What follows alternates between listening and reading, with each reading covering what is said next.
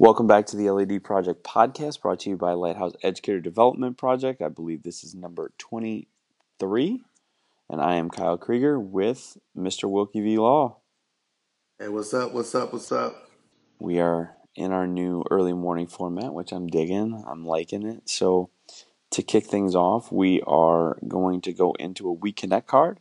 And this is one we've used before, but I think it's pretty applicable right now. What, and this is green, what has made you smile in the last two weeks? Mm. what has made me smile? Um,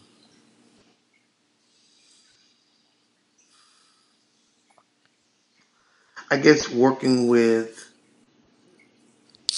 working with the new teachers and seeing them actually get it, where they actually apply the principles being taught and you get to witness that light bulb moment that it happens for them, um, that has really been um, really kind of opened me up a lot. So nice, nice. That's my smiling moment. I'm I'm gonna I'm gonna go to uh, you know our our seventh grade football season just ended last night. Um, um, our boys finished four and two, which was awesome. But uh, the fun that I had with those guys was awesome. It was so unexpected to get that position and to have such a good time. I, I expected once I got it that it would be fun, but I'm smiling because it was great, and I'm actually smiling because it's done now as well, which I don't really feel bad about. so, you know, a lot of fun, but a lot of work. Yeah, yeah, I've got I got about three and a half weeks before basketball starts, so it'd be nice to have some downtime. And I should say that I'm I'm I'm smiling on the inside because I get to I get to see you next week. Oh man, I'm so excited about New Mexico. Oh like man, I've, yeah. It's been it's it's been difficult to keep that out of my topic of conversation with people. Yeah, and I try not to bombard people, you know. So I just like you seem so happy, yeah. got got big things coming. So, all right, so we're gonna add a layer to our clear the air. We're gonna make it kind of a clear the air slash teachable moment. So we're giving ourselves a little bit of leeway to do one or the other, or kind of turn them into both. So I'm gonna let you kick this one off. All right. Um, I guess for me, my teachable moment. Um, even though I knew this as as a classroom teacher that not all students are the same, we know that as human beings, not all humans are the same. Um, but I really had a kid who who taught me that I don't know as much as I think I know because I approached him the way I would normally approach anyone and didn't get a response. And the more I pushed, the less he even thought about responding. And when I when I walked away, I stopped myself and I said, why are you treating him like the last kid you just dealt with? Like it was like instant in that moment. And I turned around and I just simply said, Hey, come take a walk with me. And the kid got up and came and walked with me. And I began to ask him questions that he could answer yes or no to. And he began to respond to me. Then I asked him, I said, Do you just not like talking to people? And he kind of shook his head and put his head down. I was like, Why didn't you just say that? He just kind of looked at me. I said, You think that makes you a bad person? He shook his head again. So it kind of made me realize that, you know, we as educators, we get so caught up. We we want, we ask these questions and try to probe kids to get them to give us something, but we don't ever stop and say, "Is that really is that really how the kid's going to respond to us? Is that really the best course of action to get the response we want?" And it just taught me, like I say, it just it was one of those eye openings, and even to this day, like that was this week, uh, no, last week, Thursday, and then this week, as of yesterday, Tuesday, you know, he gave me a pound on his way to the bus, you know, and, and, and you know, we kind of built this, this, this relationship between each other. And I'm just really excited about, about how that developed in that moment that came out of that. So. Yeah.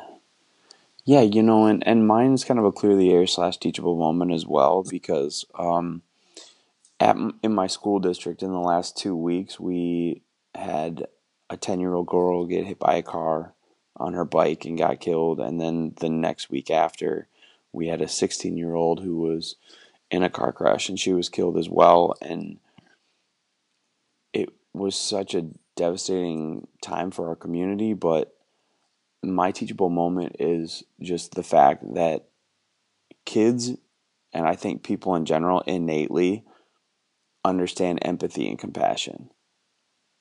Because I saw kids that are normally wild and squirrely and selfish and self centered you know turn the focus out and and and take the focus off of themselves and really just show such great empathy and compassion for people that it really made me understand that it's not you know they say kids don't understand it or kids can't do it or they I think it's something that's innate in everyone. Like I think just by body language and just by experience we understand when someone is hurting and we need to comfort them or we need to show compassion or empathy.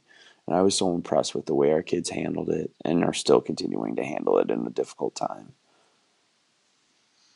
That's awesome. and it's amazing because those are those are things that we really don't focus on developing at all within within most of our curriculums. You know, we don't. Yeah, you know, and and I said to a class of kids that I have, you know, your you know, we don't teach you whether it's your parents or your teachers how to deal with having a student your age get killed in a car accident. We don't prepare you for that.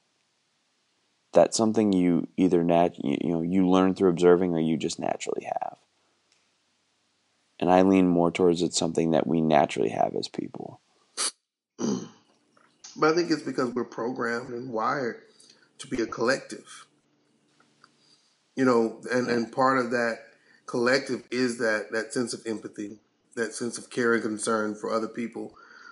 We build up these issues and these differences, you know, and and these barriers to who we are and what we are. We do that.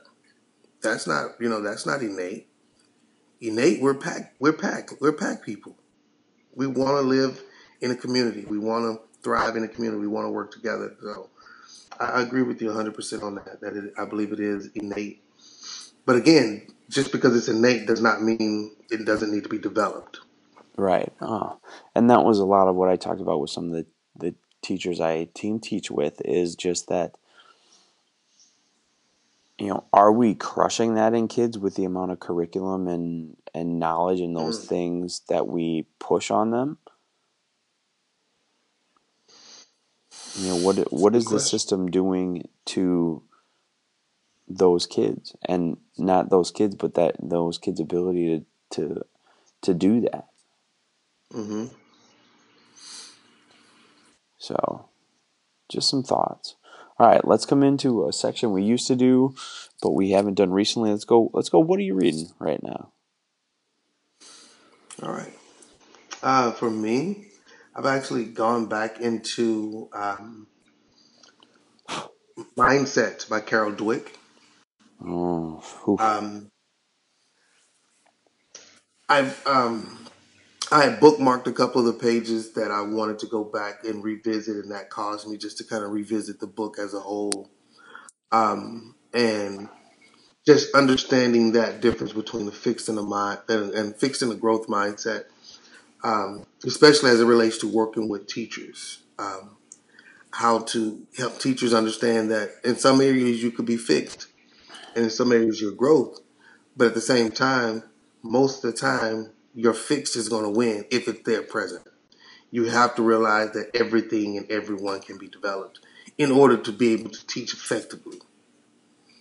You know, so um, getting rid of all the pretenses of, what could be and just realize that anything is possible and growth is possible. So that's that's what I'm reading right now. Growth mindset, psychology, the new psychology of success by Carol Dweck. Nice, and I actually just finished. Um, uh, it must be her fifth book uh, called "Braving the Wilderness" by Brene Brown, which was awesome. It was so good.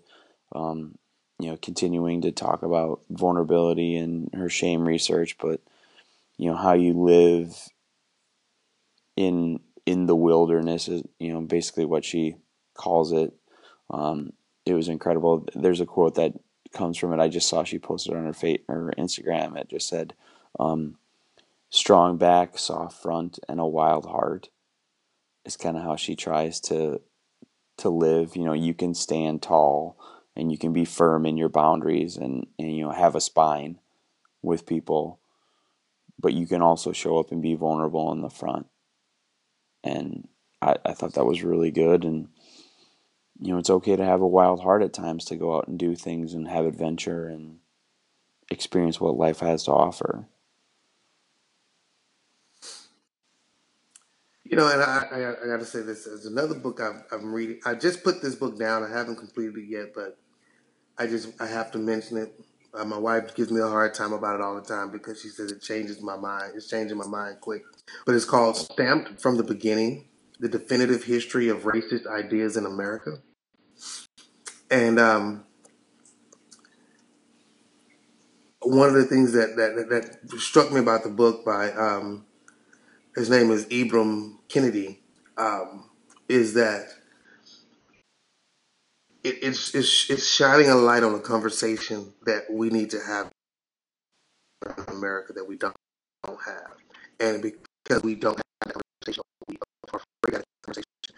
We we're putting a generation in position to where they're not going to be able to deal with that, and they're not going to know how to handle it. Um, and that's that's a scary that's a scary moment because you know when you know the fact that you know to say you know, if you don't know your history, you're doomed to repeat it. You have to understand where you come from and what to be able to appreciate where you are. Tells a story of racism through the eyes of five pioneers in American history. Um, so it kind of shows both sides, you know, the, the slave owners versus the you know the slave and you know the, the lawmakers, the rebels. You know, so it's a really good, really really good book, really good book so far.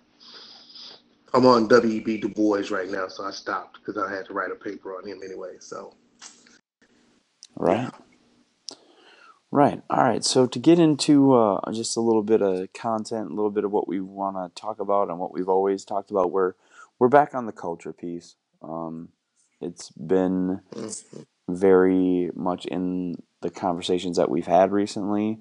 So I'm I'm gonna kick this back to you to get us started and reopen the uh, the culture conversation. Um, for me, it's one of those big. You know, it's one of my three my big three C's. Um, you know, I believe you got to have communication, consistency, and culture. I believe those three things, no matter what organization you're a part of, um, no matter what you know, what you know, what field of study you're in, those are those are three things that has to be. You have to communicate. You have to be consistent with your communication, and you have to be consistent with setting your culture. And culture, to me, is more than just you know, culture Southern culture. You know, culture is what do you create in your environment. You know, when I think about culture, I think about Google. You know, and I think about how they talk to their employees to find out what's going to work best for them, and and and then they develop a culture that meets the need of the people that they're that that that, that are important. I mean, it's it's the it's employees that drive it. You know, it's a consumer base. You got to have people, but people won't come if your people there are not what they're supposed to be. And I think in education, a field that's really, really completely enthralled customer service, we've gotten away from that, and we've we've kind of become almost pushy bullies in a sense, to where we just expect them to do it. We we want them to do it because you're just supposed to. Well, they they don't know if they don't know. You know what I mean? And because we have a failing system in some cases where that's not articulated, you know, how to do things are not articulated across the board. You know, we, we, we kind of, like I said, again, raising up a generation that's not going to understand how to utilize that and how to create that for themselves. And that's important. Yeah. And I was just, with your three C's, I was thinking to myself, you know, to, if you, if you take communication, then you put a plus sign between communication and um, consistency, you could change it to actions and then you could put an equal sign and then you would have your culture i mean and i think that's a huge part of it Hmm. um, is you know the consistency piece could be added to your actions. Because i really feel like you know culture is great. Uh, everyone has a spoken culture. They have their mission statement. They have all those things. But if your actions don't back whatever that culture intended culture is the culture you create is going to be something other than what you were intending. Right.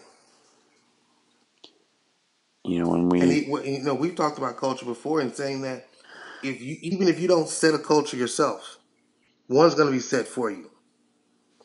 You know, and it's either you can you can help outline those parameters of that culture, what's acceptable, what's not, or that's going to be placed upon you.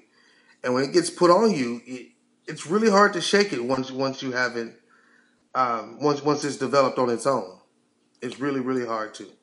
Well, and something that I'm dealing with in my classroom in the alternative learning center is, you know, my my students have their own little culture. And they don't like outsiders. Hmm. And so every time I come in, no matter what I do, I'm getting pushback. Like an example is they're doing a, a project based learning project where they're all self driven right now and I gave them a checklist where they write down their three goals for the day and a spot where I can check to see if they achieved them, and I got pushback on it for Hmm. something as simple as that. You know, and it's it's a different field because you know you talk about culture in the same way too. These kids have their own culture, and it's separate from you know the overall culture of what the school is. These kids have different parameters with which they work than the normal day to day student has. hmm So adjusting to that and ju- adjusting to the kids' culture, but then also maintaining, making sure that I have the culture that I'm setting, you know, with my actions, Right. and I can't be a victim to their culture. I think it's getting to a point where I have to learn how to make my culture coexist with theirs, or or fold their culture into my own. And And, and I think a lot of times that that is the case because you have to the merging of cultures. It's such a a, a a tricky thing. I mean, think about it historically. I mean, either one is going to dominate and the other is going to come, become subservient to it, or you know, or one's going to completely be obliviated. I mean, it, there's either one or the other. Um, so so merging them takes takes that that careful placement of okay who it's funny it's funny that you bring that up as as it relates to students because I think about that thinking about that in a struggle that that I've I've seen with um, with teachers and administrators because again that's, that's kind of teachers that have a different culture than than the school you may have a school whose overall culture is is is is vibrant and then you may have a few that are those little pockets of you know cancerous uh, cells almost, and it's like identifying what is the key mixture that needs to be removed or dealt with first in order to influence everything else. I mean, um, I think you know we did the um, in the training we talk about attention uh, equals influence. You know, we can't begin to influence them until we get their attention. We can't get their attention until we uh, infiltrate, so to speak, their uh, their culture. And in order to infiltrate their culture, we have to do some recon to see what makes them tick, and we get in on those ticks. You know what I mean? Like, and I think it it, it creates it's almost like a cat and mouse game because they don't want to let you in. But if you just stay president long enough, they won't have a choice. Because it's not that they're going to let you in, the door is just going to be open and you're going to be there. Um, yeah, yeah. I mean, and that's a and that's a good point with my ALC students is so many of them have walls. and they've, you know, most of their life gone through hard times, so they keep people at bay. hmm So anything, No different than adult learners. Adult yeah, learners are the exact same way. you know. So The I, difference, the biggest difference, those adult learners bring in a lot more baggage than than the students. You know what I mean? So, but but what's amazing is the same as I'm reading right now for class. I didn't include this in my reading, but uh, "Transformative Dimensions of Adult Learning" by Jack Mezirow. You know, he talks about that what that piece that makes learning transformative in our lives is when we, we can change something that we've learned growing up as a child, that we've developed as a habit of mind as a child, and then have it reshaped by a new experience and the reflection on that new experience.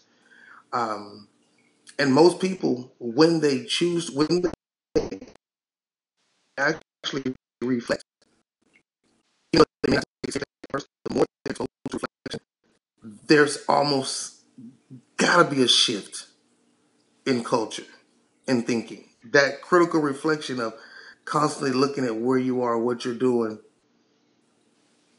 it forces you to have to change because you don't, you can't stay in the same place knowing that this caused me pain, but I'm going to keep inflicting it to myself.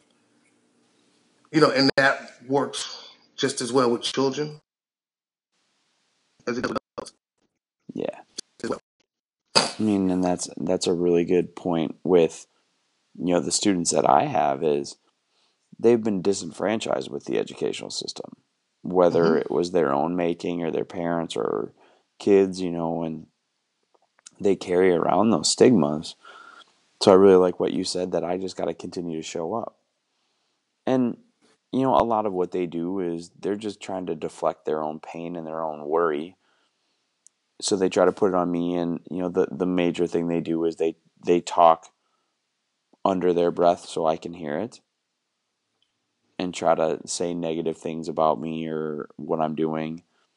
But I'm not even just responding to it. Like at this point I'm just not even giving credence. Like if you because we have told the kids like if you have issues you can come talk to us. But i'm not going to acknowledge your issue when you talk under your breath just loud enough that i can hear it. I'm not going to address it on that front.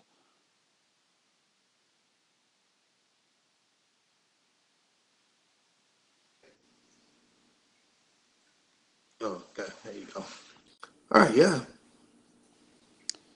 You know so that's i mean that's that's the point that i'm at with it but i think coming back to the culture piece with your three c's it's a great start for anyone who really is trying to think about whether you know you have to have the communication of what the vision of the culture is and i think you both need to consistently talk about that culture and your actions have to back it up hmm And consistency is key. I mean, you know, just with personal training, hitting the gym a lick or two every every, every other month or so won't bring forth changes that you want to see in your body.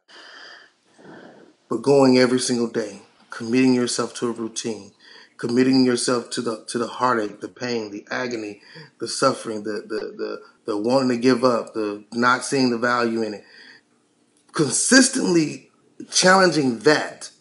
Mezirow even talks about it as being a, a, a, dilemma that occurs. Consistently challenging that dilemma forces us to go to a different place. And the more we stay in that place, the more it becomes a habit. You know, uh, Carol Dweck talks about that. You know, uh, Dr. Seeley talks about that, forming those habits of mind. Um, and with children, regardless of the pushback, their desire, I'm going to say it's not to be controlled, but it's to be put in structured environments.